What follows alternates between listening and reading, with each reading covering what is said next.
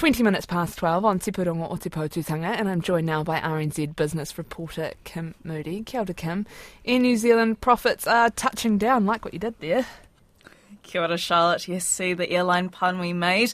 Volatile fuel prices, increasing competition and an uncertain economic environment have prompted Air New Zealand to lower its forecast first half profit.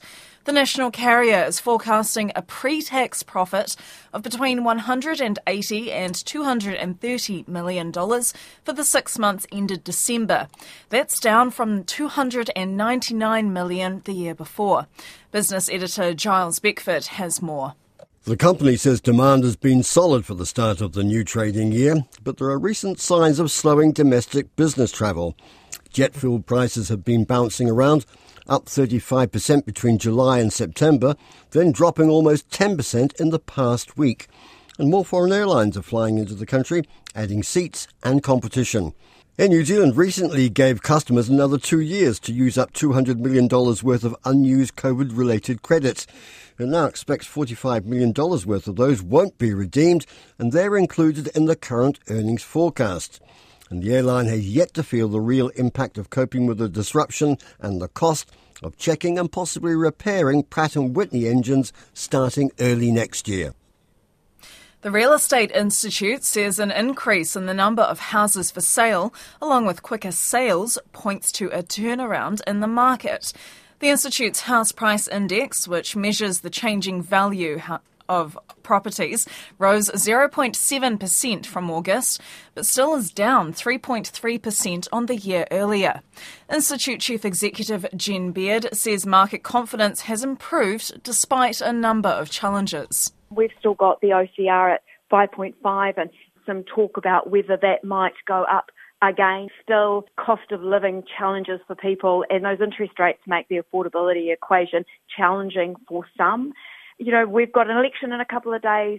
It'll be very interesting to see where all of those cards and the housing policy fall in the next few weeks. That will really set the tone for the market.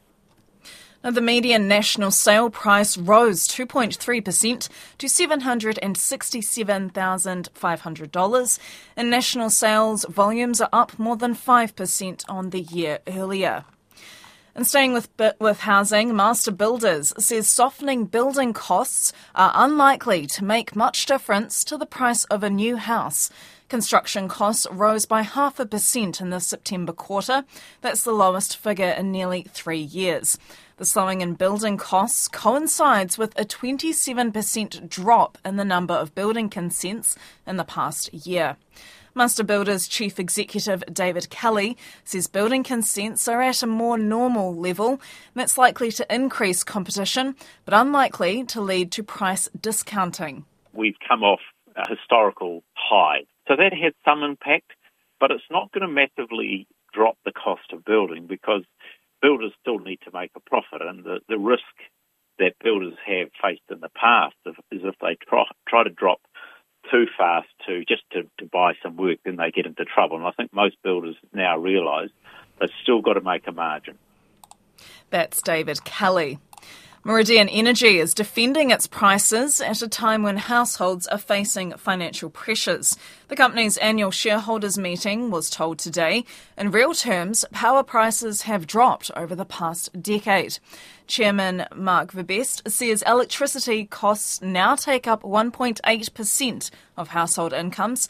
That's compared to two point four percent a decade ago. If you adjust for inflation, residential and business prices have actually trended down in New Zealand in the last ten years. Over the same time frame, electricity costs as a percentage of average household income have actually fallen twenty-five percent from two point four percent to one point eight percent.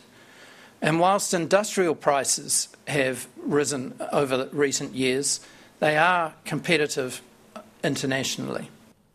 Mark Verbest says Meridian is seeking offshore wind opportunities, working with its new Belgian partner, Parkwind. Right, let's get to the markets now. We're joined by Malika King of Craig's Investment Partners. Kia ora, Malika. What's happening on the N Z X today? Is Fletcher Building still in that trading halt? Kia ora, Kim. Uh, yes, it is in that trading hold while we wait the, the company's um, comments around the iPlex pipes issue in Australia. Um, the new market itself is down thirty-one points at eleven thousand two hundred seventy-six points. Just looking at some of the um, moves there, Air New Zealand after their earnings uh, guidance downgrade is down one cent at sixty-nine and a half cents. A two Milk's up six cents at four sixty-one. Auckland Airport's up three cents at seven eighty-nine. E B O S down one cent at thirty-four ninety-nine. Fisher and Paykel Healthcare's down forty-four cents at twenty-one dollars forty-seven. Mainfreight's down ninety-five cents at sixty-two dollars sixty. Um, and Spark's flat at four dollars eighty-eight and a half. And looking to Australia now, how's the A S X trading today? The uh, headline is A S X two hundred is up eleven and a half points at seven thousand ninety-nine points, or up just zero point one six of a percent. Uh, any major movers there? Um, just looking at the banks, yeah, the banks are up. A N Z's up twenty cents at twenty-five dollars eighty-six. C B A's up fifty-nine cents at one hundred one dollars twenty-three.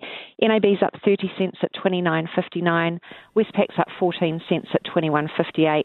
And with the miners, B H P's up eleven cents at forty-four eighty-four. And Rio is up twenty cents at one hundred thirteen dollars ninety-eight. And our dollar, how's that trading today? Uh, we're still over that sixty cent level, buying sixty point one nine cents U S, um, ninety-three point seven five Australian cents, forty-eight point eight six pence, fifty-six point six four euro cents, eighty-nine point six eight yen, and four point three nine yuan. And interest rates, oil and gold, please. ninety-day bank bills are at five point seven one five percent, the five-year swap is at five point one five five percent, and the ten years at five point one three percent. Gold is one thousand eight hundred seventy-five dollars U S an ounce, and um, Brent crude is eighty-five dollars eighty-two U S a barrel.